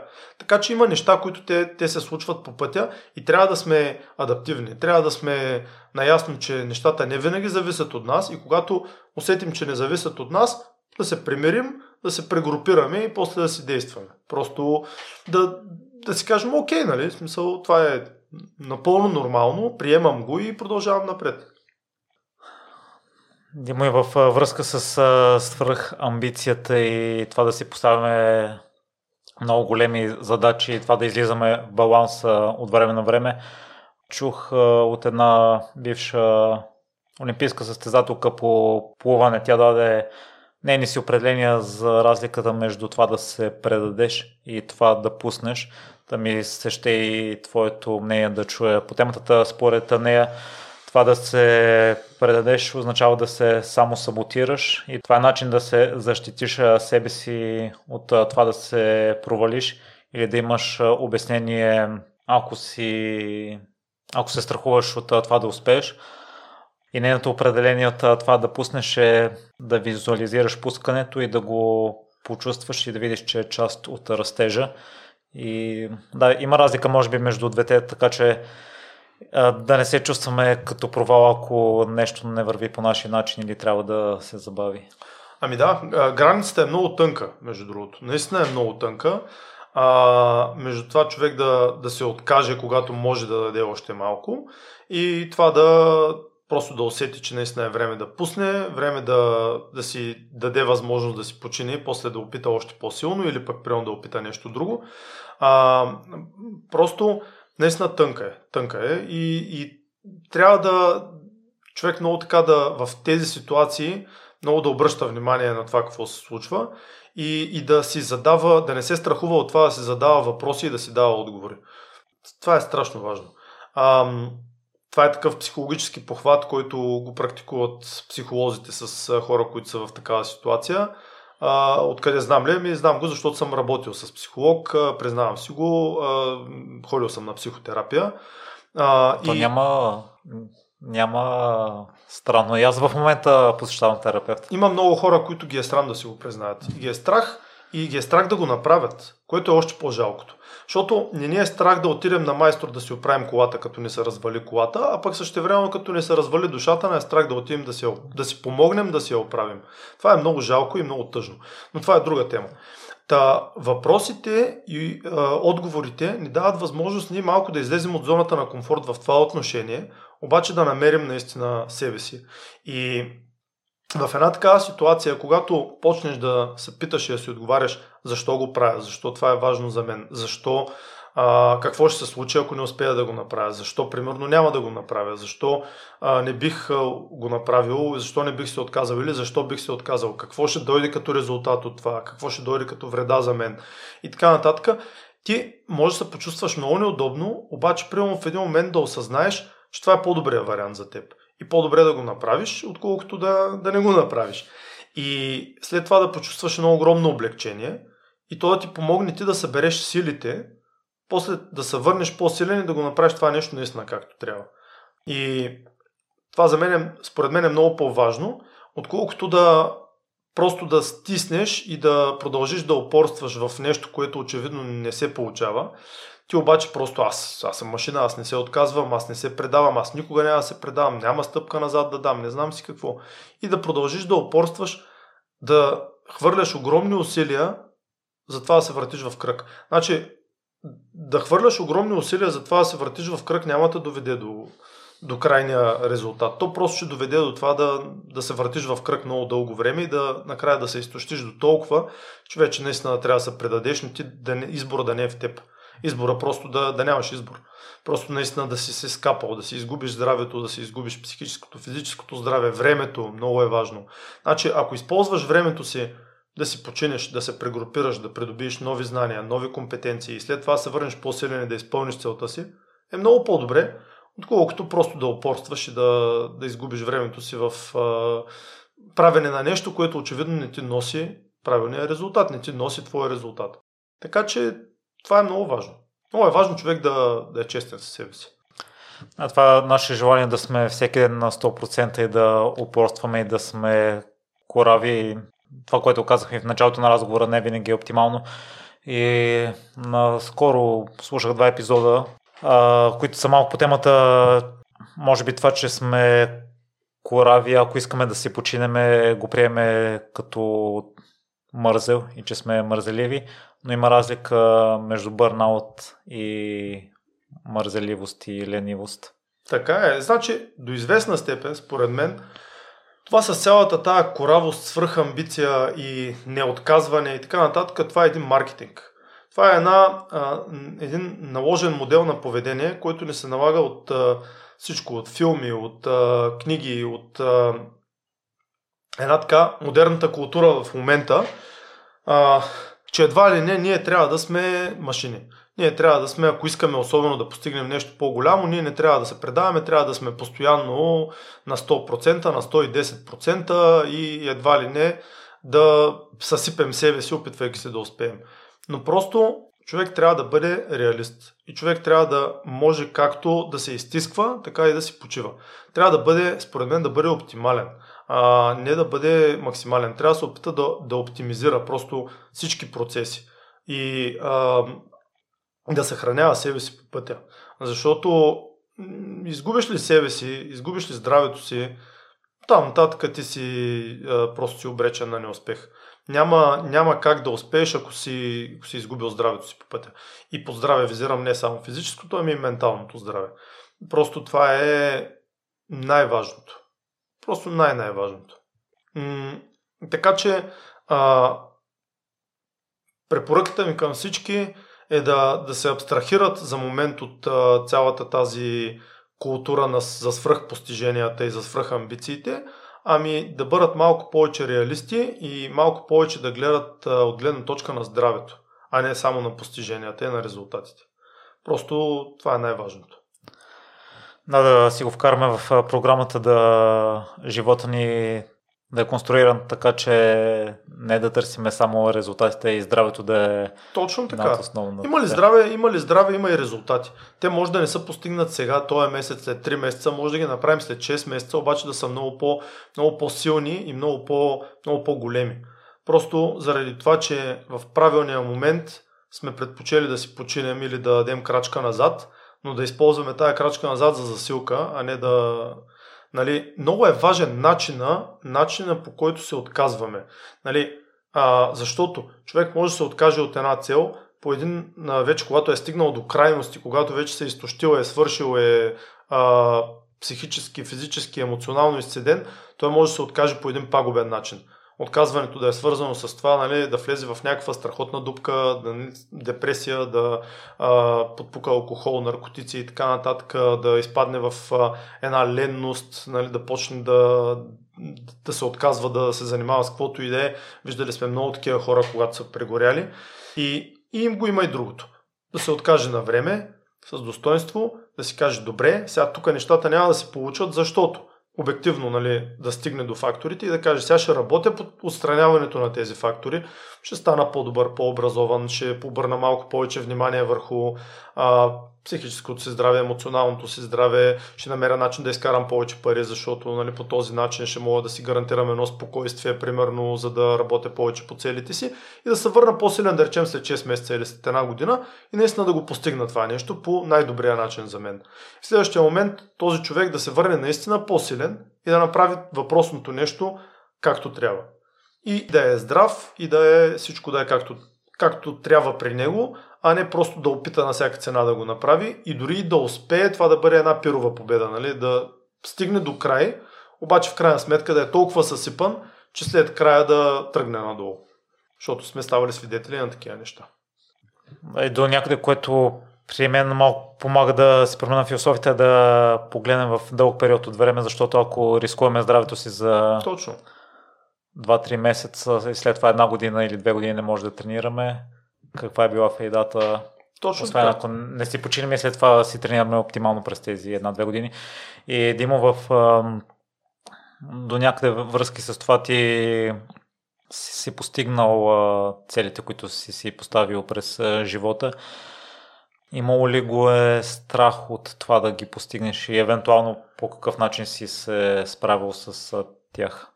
а, страх от това да не успея да ги постигна. Не, да успееш да ги постигнеш, защото аз малко при мен като че ли го забелязвам на моменти, ако съм много близко до изпълнението, има едно такова чувство на страх какво ще стане или какво ага. ще стане след това. И това също може някои хора да ги възпира, да не са готови.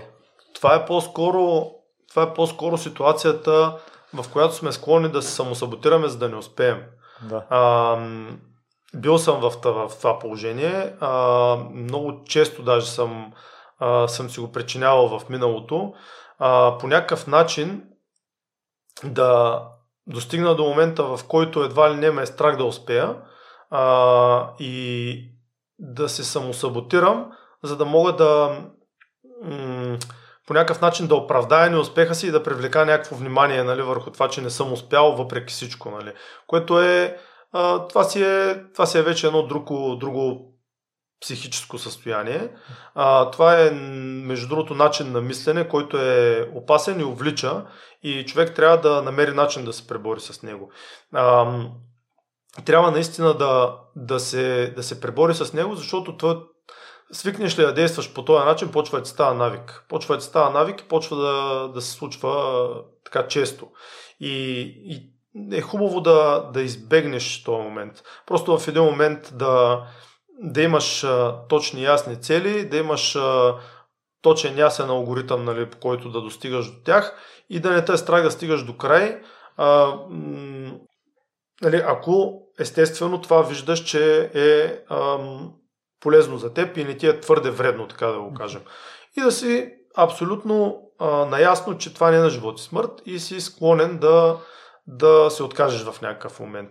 Това дава едно спокойствие такова, а, което ти дава възможности да, да не те е страх, че няма да успееш или че ще успееш. В смисъл да го приемаш съвсем нормално, че а, естественият завършек на това нещо ще е ти да завършиш успешно това, което си а, се захванал и че дори да стане нещо и да не успееш да го завършиш, не е толкова пагубно. Според мен е един умерен вариант пак в а, мисленето. А само такива ли са били сюжетите при теб? Само саботирал си се да успееш, за да привлечеш внимание? Ами, Защото при мен не поне така, си го, поне така си го обяснявам. Нали? Тогава не съм го мислил по този начин, но нали, поглеждайки нещата отстрани, анализирайки ги, а, горе-долу, горе-долу е нещо, нещо такова, нали? как а, влизаш в ролята на жертвата, която обстоятелствата са, а, на която обстоятелствата са попречили да, да успее по някакъв начин а, и това почва да се случва нали, постоянно. А, това не е, не е добър, добър начин на действие, но това е, била, това е била моята ситуация. Виждам го и в доста хора, с които работя, между другото. Просто а, състезатели, нали, с които сме работили, абе, вървят нещата супер, нали, най-закономерната ситуация е този човек да отиде на състезанието и да си свърши целите. И в крайна сметка свършена е работата, всичко е направено и в последния момент нещо, нещо става, нещо, което е супер нелогично и този човек изчезва и просто нещата не се случват. Примерно. И не успява. Димо, в момента щастлив ли си от живота си, удовлетворен ли си от него? Ами да, щастлив съм, удовлетворен съм. А, това е нещо, което даже в един етап от живота ми а, не съм и смел да си мечтая. А, това е една от тия мечти, дето в един момент почваш да, да губиш а, вярата, че ще ти се случи. Нали? А, това, че съм родител, това, че имам една прекрасна връзка, нали? естествено трудно е, много е трудно, пак както, както казвам, а, както казах и по-рано в разговора, но просто удовлетворението е огромно. В, а, на своя път съм, работя си мечтаната професия, нали, която ма, макар да се чувствам щастлив от това, че съм жив, също време съм на крачка от това да започна да работя още една мечтана професия, което е учителството за мен и съм сигурен, че това ще ми допълни по някакъв начин мисията в, в живота. А, правя друго нещо, което ми е огромно удоволствие. Нали? А, мога да организирам спортни мероприятия. Това е нещо, което винаги ме е правило щастлив също през спортен клуб Фар, на който съм председател в Бургас. Това беше едно от другите неща, които направих като се върнах и заради които също се върнах да живея в Бургас. М- имаме възможност да, да правим такива спортни мероприятия, някои от които са благотворителни, за да просто да вкараме спорта в услуга на по-висши ценности. А, чувствам се прекрасно. Чувствам се прекрасно. А, наистина, това, това пожелавам и на, на всички хора да, да търсят начина да изградят себе си и да намерят своя, своята мисия в живота и да работят. Колкото може по-активно а, по отношение на това да, да изграждат себе си и да израстват в а, изпълнението на, на мисията си. Всеки от нас има мисия и всеки от нас а, може да прави нещо, което да го кара да се чувства щастлив и да се чувства пълноценен и, и, и просто да го прави наистина доволен от това, че е жив.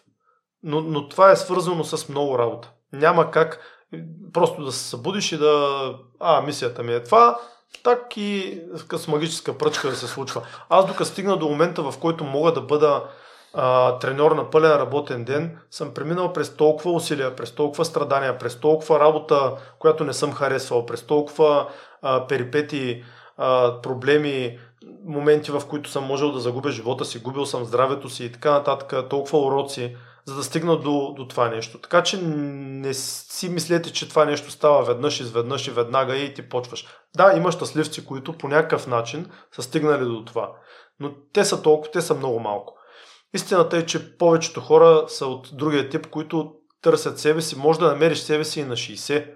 Не е страшно да го направиш късно, но, но е страшно да спреш да се търсиш. Страшно е да, да не си щастлив, да не си удовлетворен, да, да не усещаш смисъла изобщо на живота и да не го и търсиш. Просто да влезеш в матрицата от това да гледаш телевизия, да се напиеш вечерта, да си легнеш, да се наспиш, да отидеш след това на работа и това да се случва постоянно и ти да не си щастлив, обаче да го приемаш, защото това е нормално. Не, това не е нормално. Това не е хубавия живот. Хубавия живот е наистина да, да си себе си и да, да, си, да, да изпълняваш своята мисия в живота и да се чувстваш пълноценен. Или ако сме успя ли да вдъхновиме някои слушатели, които не се чувстват щастливо или не се чувстват на мястото, на което искат да са в момента? Каква работа е необходимо да свършат, за да тръгнат по техния път и да намерят мисията си? Ами, каква работа? А, на първо място пак напомням да, да не се притесняват да остават насаме със себе си. Да остават насаме със себе си. А, да не заглушават собствения си глас а, с а, нали, някакви неща от сорта на алкохола, наркотиците, а, постоянното търсене на забавления нали, с шумни тълпи и така нататък, което да ги накара да заглушат гласовете в главата си. Не, тези гласове в главата си не трябва да ги заглушавате. Трябва тези гласове да им обърнете внимание, да седнете насаме с тях и дори да ви кажат нещо, което не ви харесва, вие да, да ги изслушате и да им задавате въпроси, да, си, да, да търсите отговори. А ако се чувствате неудовлетворени, нещастливи, а, тъжни и така нататък, да не се предснявате да потърсите професионална помощ. Има психотерапевти, които, на които това им е работата. Да намерите тия хора и те да ви помогнат, вие по някакъв начин също да намерите себе си, да, да а, чуете гласовете, които ви казват истината за вас. А, не трябва да се бяга от това нещо. Просто не трябва човек да, да заглушава собствения си глас. Човек трябва да чува собствения си глас. Трябва да го приема и а, да не се притеснява вече другото нещо, да излезе от зоната си на комфорт. А, а, да отиде наистина в извън зоната си на комфорт и да работи за достатъчно дълго време, за да може да намери себе си. А, да може да изгради себе си. Просто това е живота. Живота е борба за да изградим себе си и да намерим наистина най-доброто си аз. А това е свързано с много работа. Това е свързано с много работа и не трябва да се притесняваме да я вършим тая работа. Но когато вършите работата в правилната посока, колкото и да е тежка, тя, тя просто, а, тя просто е, се върши с удоволствие. М- това, е, това е много важно. Това е най- най-важното за мен. М- просто не трябва да бягаме от себе си. И няма да стане бързо. Не. Толкова бързо, колкото не си иска. Не, не, не, не, не. Няма как. Няма как, но си струва. И Димо, в социалните мрежи си намирам спортен клуб ФАР, ако някой иска.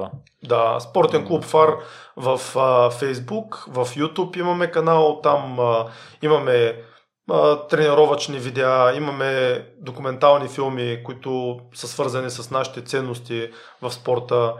Препоръчвам ги на някой, ако иска да ги гледа. В Фейсбук могат да ме намерят хората също в моя профил Димо Бенев на латиница, в Инстаграм по същия начин. Да ми пуснат покана за приятелство, да ми изпратят съобщение. Винаги съм на линия да, да си поговоря с някого. Това са, това са местата общо взето, където могат да ме намерят. И естествено на спортната площадка, на крайбрежната алея и, и навсякъде. Да, ако, ако някой ме види, въобще да не се притеснява да ми каже здрасти и да, да си поговорим, винаги съм на линия за това, дори да, да правя някаква супер сериозна тренировка, все ще намеря начин и така. И Дима, тъй като най-вероятно с теб ще е последния епизод а, за 2022 и човек, който постоянно се себе анализира и учи най-големия урок, който си взел от тази година? Най-големия урок от, от тази година? Ами, доста големи уроци бяха. А, ами, може би това, знае, че ще бъде тежко. Както цитирахме и книгата Колко силно го искаш. Просто знай и помни, че ще бъде тежко. Няма. Леко няма. Радващото е, че ти имаш силата и упоритостта да вървиш напред и следващия път, Дима, силно се надявам, когато се видим, вече да коментираме и опитът ти с учителството, растежа на тело. Да. и Iron Man. Iron Man, да. Живот и здраве и това ще дойде. И това ще дойде. Силно ти го пожелавам. Всяко нещо идва на време, когато му дойде времето.